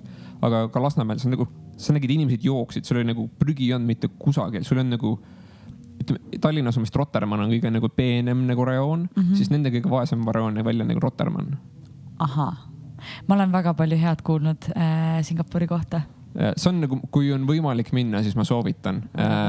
ja ütleme, et nädal aega sa saad enam-vähem nagu pildi nagu selgeks, et see on nagu väga tuus ja mida rohkem sa nagu, aga see on jälle, et sa pead nagu suhtlema nagu kohalike inimestega mm, -hmm. siis saad selle nagu päris nagu süsteemi nagu kätte. aga see oli nagu, see oli inspireeriv konkreetselt, et mis, mis seal nagu te tehti, mis, mis on nagu, mis on võimalik et nagu sa mõtled, kurat, Eestis võiks ka. ja siis on mingi, okei okay,, kuidas sa teed seda Eestis, siis hakkad nagu mõtlema mingi, hmm, kuidas ma, kuidas saan mina seda protsessi mõjutada. ja sellepärast ongi vaja reisida. Jaa. et esiteks, et sa näeksid, kuidas, mismoodi mujal maailmas elatakse ja teiseks, no tegelikult on Eestis väga äge On. tegelikult on Eestis väga hea elada ja mida rohkem sa reisid, seda rohkem sa saad aru, kui tore tegelikult Eestis on. ja, ja kui sa näed, mida sul on võimalik siin ära teha, siis noh, minu arust terve maailm elabki entusiasmi et, et entusiasmi najal nagu, et, et sul peavad olema inimesed, kes on entusiastlikud, kes on kirglikud mingisuguste teemade suhtes, nad võtavad need asjad kätte ja teevad ära. võtame, teeme ära. täpselt Jah. samamoodi see aktsioon, teeme ära aga Eest-, Eest- nagu inimestel on nagu see, et kui sa ei ole vaata palju reisinud, siis sul ei ole noh, tiht- tihtipeale sa näed nagu mul on, ma olen näinud inimesi, kes, kes ei ole palju reisinud ja siis sa mõtled nagu ka, et nagu proovi, mine mm -hmm. ürita ja siis sa näed nagu isegi kui sa praegu arvad, et Eesti on kohutav koht, mine vaata reisi ja sa näed, et Eesti ei ole kohutav koht tegelikult, Eesti on raske koht võib-olla. väljakutsuv. ta on väljakutsuv ma koht, ütleme nii. seda öelda, et kunagi olukord ei ole raske, olukord on väljakutsuvad. jah, väljakutsuv, et äh, ta annab sulle nagu challenge'i, et ja kui sa oled eestlane, sa oled välismaalane, sa võid nagu, sa isegi näed, et jõu, ma olen palju pädevam inimene kui need vennad siin, aga nende riik on palju tuusem nagu. ma peaks lihtsalt nagu tõmbama iseennast nagu rohkem käima ja nii edasi, et äh, see annab sulle nagu selle võrdlusmomendi ja tihtipeale see võrdlusmoment ei ole üldse halb, et sa võid nagu vahest näha, et sa ar oled arvanud, loonud illusiooni, et need inimesed on nagu mingi superinimesed ju siis. sa vaatad nagu, ma saaks sellega hakkama mm. -hmm. ja siis on mingi, aga miks ma siis ei tee? et nagu aga miks, miks siis ei tee? On sul olnud mingisuguseid selliseid olukordi? ähm, jaa äh,. mul oli kunagi sõber, Martin Lau ja ta on ikka mu sõber, aga me lihtsalt ei ole nagu kaua suhelnud ja ma olin äkki mingi päris noor ja ma hakkasin trenni tegema ja tema, ta oli, vaata, ta oli kõhna ehitusega siukse nagu, tal on nagu kondid on nagu hästi nagu spetsiifiliselt välja joonistunud. kas ma võin korraks yeah. segada? luud. luud, kondid. koertele antakse konti Mm, okei, et inimesed, kes kuulavad, siis nad teavad, et eh, meil on luud ja mitte, mitte selgroog, vaid lülisammas. okei okay,, nii, aitäh. okei, olen nüüd mida iganes, ma olen nüüd täiega rahul, et selle, nii igal juhul, sorry. aga ma nägin, et tema sai ennast vormi ja ta sai ennast nagu vormi üsna kiiresti. ma olin nagu what the shit, kui tema saab hakkama, miks mina ei peaks hakkama saama? aga mulle ei tulnud see nii kergesti, ma olin nagu ponts- pontsakam ja nii edasi ja siis ma pidin vaata seda maha hakkama kulutama ja oma harjumusi välja nagu rakendama, aga ma nägin nagu, mida tema tegi, et ta sõi väga spetsiifiliselt ja nii edasi, et ta nagu läks kohe. ta nagu pani fookusesse selle ja ta sai nagu sellega paari kuuga hakkama, mul, mul on mingi kaks aastat nüüd teinud, mul mingi äh, ikka veel ei ole nagu päris see, et aeg-ajalt on Ben and Jerry's on ees ja siis on mingi. Guilty as charged. jah, ma ei tea, miks, aga nad teevad ülihäid jäätiseid. jah, ma duubeldan seda, see on, see on, see on valus teema, ärme räägi sellest. Aga, aga üldiselt, mida ma tahan kommenteerida kõrvale treenerina on see, et inimesed ongi erinevad ja see, mis töötas sinu sõbrale, ei proovi, proovi, pruugigi üldse sinule toimida. Sest et esiteks inimeste anatoomia on eri, eri, erinev, sa, sa ei ole ehitatud samamoodi nagu see teine inimene on ehitatud. et kas sa tahtsid siit edasi minna? ma äh, ei, lihtsalt ma nagu nägin, et kui tema, kes oli üsna kõhna tüüp nagu, et ma arvasin, et tal ei ole üldse nagu võimalik seda teha, aga tema sai sellega mm. -hmm. hakkama, siis ma mingi, mis mõttes, ma ei saa nagu kaugeltki nõrgem olla. ja siis see mingil määral nagu inspireeris mind ka nagu ennast kätte võtma nagu selles osas. jaa ja see võib-olla alguses oli kadedus, sest ma nagu nägin nagu mingid tüdrukud, olid nagu mingi, oo Martin, nagu tal on täiega kenad käed, siis ma mingi. Mul on ka käed. mul on ka käed, keegi ei ütle, need on ilusad käed, mis mõttes sul on kena pilt, ah,? Käe peal või jah. ah,? Thanks, ma olen kõik ise need disaininud aa, tuus. mm,. Thanks, aga okei okay,, ärme nüüd räägi minust nii palju, täiesti lõpp. me, me ikkagi intervjueerime sind um,. mis, mis oleks nagu veel mingi asi, mida sa ütleksid, et äh, ütleme, kui inimene tahab oma elu parandada, siis mis ta, mis ta saaks veel teha peale nagu sõbrad, toitumine, trenn on kindlasti mm -hmm. hea, uni, uni. Ma ei tea, leidke mingi hobi endale, midagi, mis ei ole äh, seotud sellega, mida sa igapäevaselt teed, et, et näiteks minul oli mingi hetk, ma olin kaks aastat tagasi, ma olin, elasin äh, USA-s äh,, olin kolm kuud seal äh,, abistasin äh, lihtsalt ühte oma tuttavat ja kui ma tulin tagasi, siis mul oli äh, väga tugev äh, selline identiteedikriis, et ma ei teadnud, mida ma tahan edasi teha ja, ja mida ma peaksin tegema ja ma mõtlesin, et mul on vaja mingisugust väljundit ja ma otsustasin, et ma hakkan tegema triatlonit. et äh, lambist, nüüd on triatloni aeg. tead, seal oli erinevaid põhjuseid, aga äh, ütleme niimoodi, et see võib-olla on täitsa esimene kord, kui ma seda nagu reaalselt äh, välja ütlen. nii et ting-ting-ting-ting, pange siia mingid yep. asjad külge. et äh, seal oli erinevaid põhjuseid, miks ma triatlonit hakkasin tegema. üks põhjus oli see, et mul oli vaja mingisugust väljundit treenimiseks, sest et mind ei toitnud enam see, et ma lähen jõusaali ja teen kükke, aga mille jaoks ma neid kükke teen, see on tore. no tore, kena on ju, jah, saad, on ju, aga no see on visuaalne, see, see mind kui mind kui spordi armastava, sporti armastavat inimest ei inspireerinud see väline, see väline visuaalne nagu ilu. ma, mina olen pigem nagu funktsiooni inimene, mida ma, okei okay,, mul on tugev tuhar, kena tuhar, aga mida ma sellega teha saan? no võib-olla sa oled selle juba saavutanud ka, et sa, sa olid juba ilus ja siis mingi, mis, mis on minu järgmine motivatsioon. igal juhul. ei no ütleme, et see oli siis nagu üks põhjus, miks ma hakkasin, teine põhjus oli see, et ma tundsin, et ma tahan töötada äh, nagu saavutussportlastega, aga kuidas ma töötan saavutussportlastega, kui ma ei ole ise seda kõike läbi teinud, ehk siis ma ei saa minna kedagi õpetama kui ma ise ei, ei tea, mis see tegelikult see tunne endast tähendab, siis ma tundsin, et ma pean kätte saama selle kõige retsima tunde, mis üldse on. Hmm,. hakkasin mõtlema, mis on kõige hullem sport, triatlon, davai, võtame selle ette. et no tegelikult see protsess oli päris hull ja ma noh, päris raju onju. see oli päris, Päris päris raju. ma ikka nagu tõmbasin ennast riimaks seal, ütlen ausalt, et äh, ja ma olen seda ka meedias nagu välja öelnud, et, et kui su treener ikkagi ütleb sulle ette, et päevas on üks treening, siis sa ei lähe õhtul jooksma, kuigi sul enesetunne ütleb, et kuule, Sain, tegelikult on päris hea, võid ikka minna küll, siis sa lihtsalt treenid ennast üle. aga noh, see selleks, et äh, et oota, mis see küsimus oli ah,? hobi, okei okay,, ühesõnaga kuhu ma sellega tahtsin jõuda, oligi see, et ma võtsin endale hobiks triatloni, mis oli väga äge ja tänu sellele ma olen kohtunud üliägedate inimestega ja see on mind viinud kohtadesse, kuhu ma võib-olla kuhu, kunagi poleks jõudnud. aga minu hobi oli sport, mis on ka mu igapäevatöö.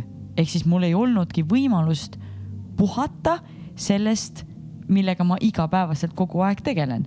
ehk siis tegelikult ma oleks pidanud valima endale, ma ei tea, kudumise või heegeldamise või midagi sellist, mis nagu tasakaalustaks seda, mida ma igapäevaselt teen. ja siis ma tegelikult äh, mingi hetk hakkasin õppima trumme. sellepärast ma olingi Jüri vaimustuses, kui ma siia teie juurde tulin Äh, Kaupo võib sulle tunde anda. Kaupo, ma, Kaupo on mind õpetanud juba ühe korra ka, nii et, et selles mõttes äh, see oli nagu minu jaoks selline nagu teine asi kõrvale. kas Kaupo on hea trummiõpetaja? Kaupo on väga hea trummiõpetaja. seda ma kahtlustasin. jah, ei mu õde on isegi õppinud trumme, tal on täielik rütmipuudus, nii et äh, ta saab hakkama juba. Kaupo õpetab väga hästi, jah. ja siin äh, see, seda saadet sponsoreerib äh, Kaupo, Kaupo trummitunnid. tulge, tulge pekske trumme. aga mis, mis, mis, mis sind, mis sind spordi juurde viis nagu, kus, kus, kus see nagu alguse sai üldse? hea küsimus äh, kas on ka hea vastus? Ma ei tea, tahaks loota, ära pane mulle pinget peale. Nii. mu mõlemad vanemad olid äh, mingi hetk kehalise kasvatuse õpetajad ja Mis asjad? kehalise kasvatuse õpetajad okei. ja, ja siis, kui oli ja nad olid ka õpetajad selles koolis, kus mina olin ja ja kas nad seal tutvusidki? jaa, täpselt nii, mu isa saadeti oh,, fookus-fookus, mu isa saadeti äh, põhimõtteliselt äh, Rõugesse asumisele või Viitinasse asumisele, et, et nagu et minna sinna omale mingit praktikat tegema siis ta lubas, vandus kõigile, et ta tuleb kahe aasta pärast on tagasi ja on siiamaani seal, nii et good Ei, job, äh, Terje, ahaa. ei jäänud oma sõna pidama ilmselgelt, aga ju siis oli hea põhjus. no põhimõtteliselt ja siis oligi see, et äh, kui oli vaja kuhugi võistlustele minna, siis Sandra, sina lähed onju ja kõik äh, jooksud, pallivõistlused, värgid, särgid, et ma kuidagi see kasvasin selle spordi sees. Ja sealt see kuidagi alguse saigi. okei okay,, kas sa, su vanemad nagu panid sulle, tegid mingeid kavasid ja niisuguseid asju ka? oi, oi, oi, oi, oi, see oli lihtsalt nagu katse-eksitusmeetod. kuulge, sorry, mul nagu see, kuidas ma üldse treeneriks hakkasin, see oli nagu ma olen lihtsalt õnnelik, üks põhjus, miks ma treenin praegu treenereid, ongi see, et ma tahan anda nendele uutele treeneritele võimaluse areneda ja õppida nende pealt, kes juba teavad, mida tegelikult peaks tegema. sest et mina ise alustasin niimoodi, et su käes on mingi hantel, no sellega saab äkki teha nii. äkki siis see harjutus, kui ma seda teen, äkki siis saad teha nii. et kui mulle pakuti rühmatreeneri ametit põhimõtteliselt või nagu tunde, siis ma mäletan, üks minu esimesi püsitunde oli posutrenn. mis asi? posutrenn. mis asi on posutrenn? posu on selline nagu, Nagu poolik, ei, no posu on siuke nagu poolik fit pall ehk siis äh, nagu selline pall, mis on nagu kas teil on mingid nagu, teil on mingid notes'id ka või siin nagu stuudio, nagu saab pärast panna notes'id, ma saan mingi lingi panna juurde künnist Jaa, jaa, jaa, jaa, jaa, jaa, jaa. davai, siis ma jätan selle. Posu. jah, posu. see on nagu pool seda jah, täpselt, pool aga seda on nagu gloobust. see on nagu mingi sihuke kumerus, millel on plastmass. ja täpselt, täpselt ja siis on õhku täis, hüppad sinna peale, siis nagu tegelikult hästi põnev, aga nagu boing. mõttetu. okei Ah, mm, okei, kõik posutreenerid said praegu täiega. mina saan varsti nagu, tegelikult kõik sõltub kontekstist mm. -hmm. kõik sõltub. Yeah, damage control, let's do some. nii, mis sa tegid nende posudega? ega ma tegelikult alguses ei osanudki väga nendega midagi teha, siis ma guugeldasin ja vaatasin Youtube'ist ja põhimõtteliselt läksin niimoodi seda tundi tegema, et noh, et äh, no vaatame äkki siis saame sellega hakkama. aga ma tean, et sel ajal see käiski niimoodi, et sel ajal treenerid alustasidki niimoodi, et see oligi katse-eksitusmeetodid, sest et ei olnud väga palju selliseid koole, mis õpetaksid treenereid, kuidas olla treener. et siis see, see käiski nii, praegu on täiesti teine, teine nagu, nagu põlvkond peale tulnud, et kui sa tahad saada treeneriks ja väidad, et sul ei ole võimalik ennast arendada, siis äh, sorry, aga see ei ole nii. seal on nii Bullshit. palju ja nii ongi. kus kohas nagu näiteks, kui me räägime Eesti tasemel mm, -hmm. et äh, kus kohas on inimestel võimalik siis mingisugust sellist äh, kehaga seotud alasid õppida? Neid kohti on tegelikult päris palju, aga mina isiklikult äh, see viimane koht, viimane koolitus, mille mina läbisin, oli FAF Eesti äh, koolitus ja ma tunnen, et äh, FAF muutis mind treenerina hästi palju, et äh, paremuse poole. absoluutselt, absoluutselt. ma, ma olen muutunud palju äh, teadlikumaks, palju kriitilisemaks nii enda kui ka kõigi teiste suhtes. Ja mitte nagu kriitiliseks halvas mõttes, aga pigem selles mõttes, et ma mõtlen läbi, et kas mingisugused, kas seda, seda harjutust, mida ma lasen inimesel teha, kas seda on tal mõistlik teha ja mis on see põhjus, miks ta seda teeb, sest väga tihti, mis juhtub treenerite puhul ja ka, ja ka treeni, treenijate puhul, kes käivad jõusaalides, on see, et nad teavad ühte harjutust, näiteks kükk, seda tehakse nii. Ja sa lähed sinna jõusaali, vaatad, et mõni treener teeb äh, kükki oma treenitavat, treenitavaga hoopis teistmoodi, kui sina oled harjunud seda tegema. Ja siis sa vaatad, et kuule, see treener teeb ikka nagu täiesti nagu valesti, et kuidas ta nagu niimoodi teeb. aga kui sa lähed selle treeneri juurde ja küsid, miks sa teed seda harjutust niimoodi, ta selgitab sulle ära, näiteks sellel inimesel on vigastus, mis pärsib tal tegema, sooritamas seda harjutust niimoodi. selleks, et ta ennast rohkem ei vigastaks, on see treener võtnud, on siis noh, treener, kes siis räägib, olen mina võtnud vastu otsuse et ma pigem lasen tal kompenseerida seda harjutust mingisugustest, mingisuguse muu ma ei tea, liigutuse arvelt ja tänu sellele ta suudab kätte saada lihase äh, töö selles, selles lihases, mida ma tahan, et ta treeniks. on väga segane äh,? ei, see on ikka et tegelikult, et noh, et ongi, et mina ise ka ma respekteerin väga paljusid treenereid, üks, üks, äh, üks personaaltreener, kes on minu jaoks väga mm, väga suureks eeskujuks on Jüri Salupere ja Jüri võib-olla kuuleb seda, kui ta seda kunagi kuuleb, siis ta kuuleb seda võib-olla esimest korda, et ma nagu Tõud kunagi mm, mm, kartsin teda täiega nagu täiega. sest meil oli kunagi üks intsident temaga, aga sellest ma räägin. nüüd, nüüd sa pead, nüüd sa pead sellest intsidendist rääkima. võib-olla hiljem, võib-olla hiljem, ma lihtsalt hoian inimesi nagu saates praegu sees onju mm.. et, äh, et ja vaatan, mina teen rühmatrenni ja vaatan, et Jüri laseb teha ühel oma kliendil äh, toenglamangut ehk siis planku nagu kumera seljaga ja mõtlen, et nagu miks ta seda teeb, see on ju täitsa vale. ja ma ei julgenud juurde küsima minna seda, sest et noh, veits, veits nagu pelgasin onju. ja siis lõpuks võtsin nagu mm, julguse kokku, see oli küll paar kuud hiljem vist. ja läksin, küsisin Jüri käest, et kuule, et nagu ma nägin ükskord, sa tegid seda niimoodi, et miks sa seda tegid. ja ta selgitas mulle ära, et kuna sellel kliendil oli noh, ma ei tea, kas ma lähen võib-olla liiga spetsiifiliseks praegu. Äh, ta ei suutnud hoida oma alaseljas neutraalset asendit või alasel, alaselga, tema alaselg vajus läbi ja sellepärast ta pidi kompenseerima seda liigutust hoopis teise äh, nagu te, natuke teistmoodi, selleks, et ta ei teeks endale alaseljale haiget. ehk siis treenerina sa pead olema piisavalt pädev, et neid riske hinnata, et et kas mul on mõistlik seda harjutust teha ja kui ma seda harjutust teen, siis äh, kuidas ma seda siis nagu noh kuidas ma seda, kuidas ma lasen sellel inimesel seda harjutust teha. ja see ei olnud vale, vaid et ta selgitas mulle ära, miks ta laseb seda teha, aga ta saab seda teha, kuna tal on väga tugev anatoomia, füsioloogia baas all okay.. ja ma näen, et väga paljudel treeneritel seda ei ole. kas äh, on mingi, mingeid siukseid nagu müüte või mingeid siukseid asju ka nagu trenni valdkonnas, mida inimesed teevad, aga see on nagu täiega vale, mida nad ei peaks tegema? nii palju. mis on kõige suuremad see on hästi raske küsimus, sest et see sõltub äh.... okei okay,, kas see on tõsi, et äh, väga palju on mehi, kes treenivad ainult ülakeha, sellepärast et nad saaks ennast üleval laiemaks ja jätavad nagu skip ivad jalapäeva? ei, see on, kui sa lihtsalt nagu seda lähed. seda, seda sa näed. aga, nagu see on, aga see on päriselt levinud asi või? jaa, ma olen palju. fucking süüdi selles Don't skip leg day. ma, minu leg day on see, et ma lähen jooksma ja siis ma pool tundi jooksen oh my god, this sucks. okei okay,, see ei ole leg day Whatever. Äh, ma teen äh, sangpommiga kükke aeg-ajalt. aeg-ajalt, mis see tähendab, kord kuus või? kord nädalas. seda on vähe. kord nädalas kükk tead, ala, kui sa, kui sa treenid, kui sa treenid, kui sa treenid alakehas, alakehas on väga palju suuri lihaseid, mida tegelikult suuri lihasgruppe, mida peaks treenima, sest et kui sa treenid suuri lihasgruppe, siis näiteks oleneb jälle, mis on su treeningu eesmärk. kui su eesmärk on näiteks kulutada rohkem energiat, siis mida suuremad on su suure, mida tugevamad on su suured lihasgrupid, seda rohkem su keha tegelikult kulutab energiat selleks, et. Äh, Neid liigutada. täpselt.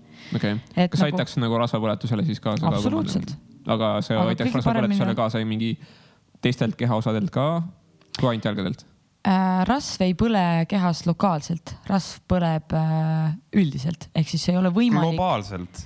ja ei ole võimalik põletada rasva ainult kõhu pealt. okei okay.. kui see oleks võimalik, sa... siis äh, mõtle naised ja rinnad ja mõtle see mure. Äh, nii et okay, pontsakatel tüdrukutel on suured tissid, aga kui nad need kaalust alla võtavad, siis kipub nagu kõik igalt poolt ära minema. see vestlus läheb väga põnevaks. okei okay., a la, et äh, kui sul on suured tissid ja siis sa treenid oma taguotsa, siis su tissid muutuvad väiksemaks äh,? ei, lihtsalt kui rasv, kude läheb ühtlaselt vähemaks, ei ole nii või? kas ma eksin või? ei, sa ei eksi. aga, aga, aga, aga kas see on ka tõsi, et äh, ütleme, sul on rasvkude, siis sul ei jää neid vähemaks, nad lihtsalt muutuvad väiksemaks? täpselt, et sellega on see, et äh, ma ei oska öelda täpselt, mis vanuses see juhtub noortel, aga rasv äh,, rasvarakud ei vähene kehas, kui neid on, kui sa oled näiteks lapsena ülekaaluline, siis on suurem tõenäosus, et sa oled ka täiskasvanu ülekaaluline.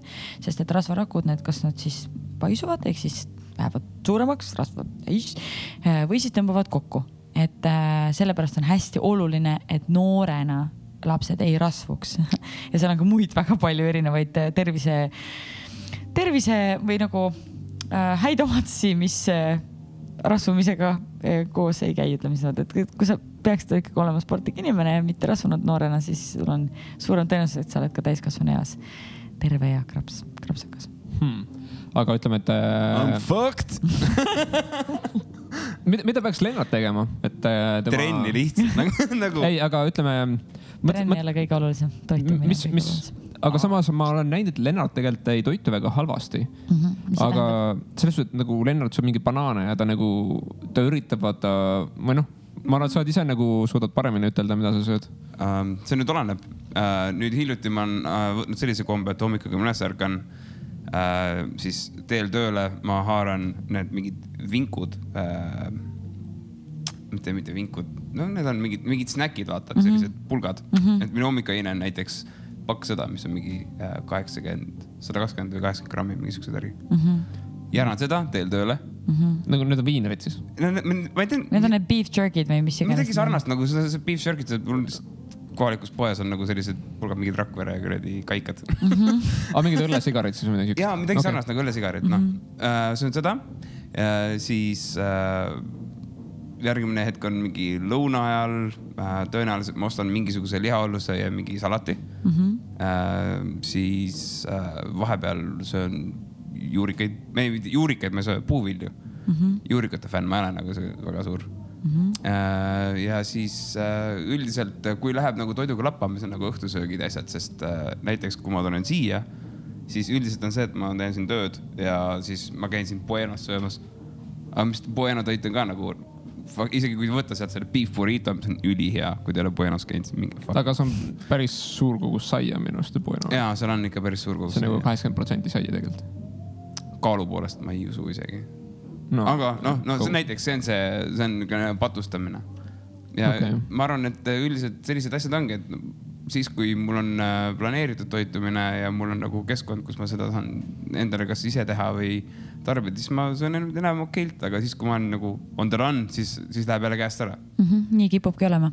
esimene reegel, ma arvan, mida võiks teha, kui inimesed tunnevad, et nad tahavad äh, oma toitumist paika saada või kaalu kaotada, ongi see, et vaata, mida sa sööd õhtul mm.. Sest need õhtused söögid on, kipuvad olema väga rammusad äh, ja see on see kõige suurem, äh, ma ei saa öelda kõige suurem, aga üks suurimaid äh, vigu, mida inimesed teevad teine asi on see, et võtta pigem vaheta need puuviljad juurviljade vastu. sest God et. I don't wanna hear this la la la la la la la. tegelikult ongi see, et, et puuviljades on küll fruktoos mis ei ole valge suhkur, aga fruktoos on siiski suhkur. laguneb samamoodi põhimõtteliselt? põhimõtteliselt lõpp, lõpp-produkt on enam-vähem, enam-vähem sama, et, et, et jah, tegelikult hästi palju sõltub toitumisest ja no,, ja mis üks, üks vigasid, mida mina näen, mida inimesed teevad, ongi see, et nad tellivad kuskilt internetist toitumiskava ja saadetakse neile niimoodi, et need tegijad ei tea millised on nende inimeste eelnevad äh, toitumisharjumused. ehk siis, kui sa oled toitunud aastaid ühtemoodi ja siis sulle antakse mingisugune kava, mis on nagu ülihüper super tervislik, eks ole, siis tegelikult sa paned oma kehale peale megašoki, sest et sa pead, esiteks sa pead hakkama mõtlema selle peale, sul on stress sellest, et sa mõtled selle peale, et pean nüüd minema poodi, hakkama süüa tegema, ma ei ole kunagi süüa niimoodi teinud, nüüd ma pean hakkama mõtlema, et mismoodi ma neid söögiasju hakkan tegema, siis sa, sa hakkad toituma kohe hoopis teistmoodi, see tekitab su kehas see stressi.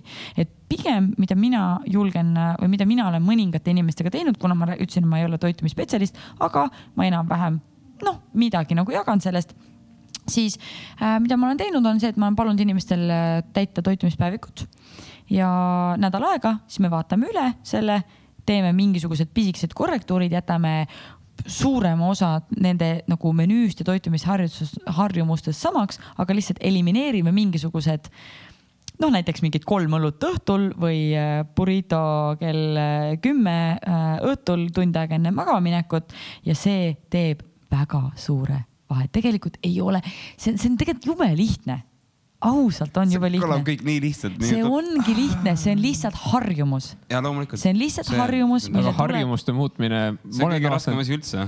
aga see on nagu, mis minu kogemus nagu näitab, et äh, See on harjumusi annab muuta, aga neid annab muuta järk-järgult nagu, et sa ei saa nagu sa ei saa nagu sapikat panna nagu sama kiiresti sõitma nagu Ferrari järsku, et sa pead nagu järjest rohkem sinna nagu juppe välja vahetama. Et see muutuks Ferrari'ks Mhm. lõpuks. ja seepärast ongi, et, et kui sa, kui sa võtad kohe seal. nii sitt näide, ma ei tea. aga sa saad pointist aru, vaata. Jooksvalt- jooksvalt, tuli. okei, okei. sellepärast okay. ei olegi nii elegantne, nagu ta võiks olla. et noh, see ongi Point see tegelikult, aga point, point on õige, et Jaa. see, see peabki toimuma samm-sammu haaval ja, ja igasugused muutused, kõik muutused, mis on kiired, mis on kiired muutuvad, on väga kiired tagasi tulema. et nii juhtubki see, et inimesed a la air quotes võtavad ennast kätte, hakkavad ülitervislikult toituma, hakkavad korralikult tegema trenni, siis nad tõmbavad ennast Uusaasta üle. lubadused kohe esimeseks. absoluutselt, tõmbavad ennast üle ja, ja buum, kukuvad sellesse samasse rütmi tagasi ja, ja kuna keha on nii stressis sellest eelmisest muutusest, siis tegelikult tihti võtavad isegi rohkem juurde. See oli mingi teema ka, et äh, kui inimesed on, isegi nad teevad kõike päris pika aja mm. -hmm. siis äh, sinu ajukeemia kuidagi loeb nagu hästi suurel osal. et kui sa oled äh, kordis, sa oled nagu stressis terve aeg mm, -hmm. siis sa võid isegi kõik süüa õieti, treenida õieti ja su keha ei saavuta neid efekte mm. -hmm. sest su keha on nagu, su aju on stressi all aga sama, see on nagu konkreetselt teaduslikult nagu läbi testitud yeah.. aga kui sa oled nagu serotoonini paugu all, siis sa hakkad palju kiiremini nagu hakkavad tulemused reaalselt tulema ka. ja see oli need või nad vist tõid konkreetselt mingi sellise näite, et nad söötsid nagu mingit asja inimestele sisse, see oli nagu mingi sugar pill laadne asi. ühed ütlesid, et see on tervislik ja teised ütlesid, et see on kahjulik ja nad said konkreetselt nagu halvad tulemused sellest, et nad arvasid, et see on kahjulik ja nagu notseebo ja platseebo efekt ja siis nad tegid siuk- siukse testi ka, et nagu võtsid koristajaks nagu koristajad ette. et davai, et koristajad, et nad ütlesid neile lihtsalt, jõu, et teie nagu tegevus, et teie nagu töö on tegelikult ter- teile tervislik, üli, ülihea, et te saate ülihead nagu vormi ja nii edasi, et nagu lihtsalt tegid mingi fake mõõtmised. et ja, ja andsid, noh, ütlesid mingi davai, et kolme kuu pärast me tuleme, mõõdame uuesti ja nad olid nagu märgatavalt füüsiliselt paranenud, mis oli huvitav, aga teisele ütlesid mitte midagi, et võtsid nagu siukse nagu nullgrupi, et mõõtsid ka need asjad ära, aga neile ei öelnud mitte midagi ja nemad ei saavuta neid tulemusi samal ajal äh, nagu nad ei teinud mitte midagi rohkem teistmoodi, midagi siukest, aga lihtsalt nad arvasid, et nende tegevus on nagu rohkem treeniv ja sellepärast juba hakkasid mingid muutused sisse minema, mis oli nagu väga huvitav. Will is a skill jep, ja see on jah, muidugi ja kui sa juba hakkasid nendest teaduslikest uurimustest rääkima, lihtsalt äh, ütlen kõrvale, et äh, kui keegi annab teile mingisuguse teadusliku uurimuse äh,, ma ei tea, toob mingi näite sellel, sellel najal, siis äh, alati küsige, et äh, noh, uurige, kuidas? Allikad. allikad on üks asi ja teine asi mis asi see valim et väga tihti on see, et võrreldakse kahte erinevat äh, teaduslikku uuringut, mille üks valim oli viiskümmend tuhat inimest ja teis- teisel oli valim, ma ei tea, viiskümmend inimest. Siis on- neid ei jah. ole võimalik omavahel võrrelda mitte mingit moodi ja, ja niimoodi töötabki see meie kollane ajakirjandus väga tihti. bullshit science. Clickbaitide abil, tuuakse mingi coffee is bad for you ja siis on kohvi järsku on hea, onju, ja, ja no ühesõnaga noh, inimesed ei, ei süvene, et see, see pinnapealsus on kohati väga destruktiivne. seal on selliseid asju ka, et äh, üks, nad tehakse nagu korrelatsiooni äh, mingite asjade vahel, mis ei ole omavahel seotud. umbes, et äh, kõik inimesed, kes sõidavad Ferrari'ga, on rikkad. ju siis, kui sa ostad endale Ferrari, sa oled rikas. ja, ja, ja. et nagu mi- mingid siuksed korrelatsioonid tõmmatakse ka, siis vaatad mingi oh no. aga no vaata, seda tehakse tihtipeale kaudselt, nii et sa ise teed selle järelduse ja siis mingi uu. ja kui keegi kusjuures on huvitatud rohkem äh, uurima erinevaid teaduslikke uuringuid, siis äh, üks väga äge sait on selle jaoks. kui te tunnete, et tavaline guugeldamine teile ei aita, siis guugeldage Google Scholaris. et Google Scholar on selline sait, kus Aa, põhimõtteliselt sa jaa. guugeldad ja sa saadki sealt ainult teaduslikud uuringud. See on päris badass koht. keegi, see võis isegi olla ühes meie podcast'is, kes soovitas ka seda, ja, ja siis ma ei ole kordagi seda isegi lahti teinud. ma ka. äkki nüüd, äkki keegi tuleb kolmas ja siis, kui ta kolmas kord mainitakse, oota siis, ütle korra veel. ütle korra veel. Google Scholar. okei, davai. peab minema. aga mul on siuke tunne, et me oleme nagu täiega juba ajast üle läinud, et Ahah. äh, vaata, mis toimub. salvestab ikka veel või? no tund kakskümmend umbes. tegelikult, oh my god, poisid, mul on teiega nii lõbus. mul on ka lõbus. ei mulle, mulle, mulle meeldib sinuga vestelda, sul on nagu. You have good charismatic game. Ah, There you go. Vaata ongi, ilus, tark ja osav. See on juba meeldiv. kõigepealt see taksojuht, siis teie. sul on lihtsalt Päev kuule, see, see takso see ei, ta ei kvalifitseeru, me oleme, me oleme omaette perverdid nagu see, on lahja kraam seal. oh aga mis, kas me tahaksime midagi nagu lõpetuseks nagu kokkuvõtteks ka ütelda? meil oli siin päris palju asju, nagu sponsorid, mis on see Ben and Jerry's või? Ben and Jerry's is the best, but it's also the worst. kui me juba spordi teemal räägime, siis jäätis. jäätis on nor-, saate aru või? jäätis peab ka sööma. ma lihtsalt tahaks lihtsalt julgustada inimesi, et kook on fine, jäätis on fine. kui sa ei söö seda hommikul, lõunal, õhtul, iga päev. Üldse ei söö. koogi eksistents on okei. kõik sõltub balansist. see kõik peab olema balansis. Kõige parem aeg äh, suhkruseid asju süüa on siis, kui sulle ei järgne äh,. mil- suhkrukrahh on nagu see reaalne, mina tunnen seda, kui ma söön suhkrust asja, siis ma võin äh, mingi suhkruse joogi ära juua ja mul läheb vist mingi paar tundi, ma pakun. siis tekib nagu selline mm -hmm. räige mandumus nagu lihtsalt kass tekib. ja, aga see ongi sugar crush nagu Jaa. crush, sest et äh, see on nagu, it's like doing cocaine, Lenny. Feel shit afterwards.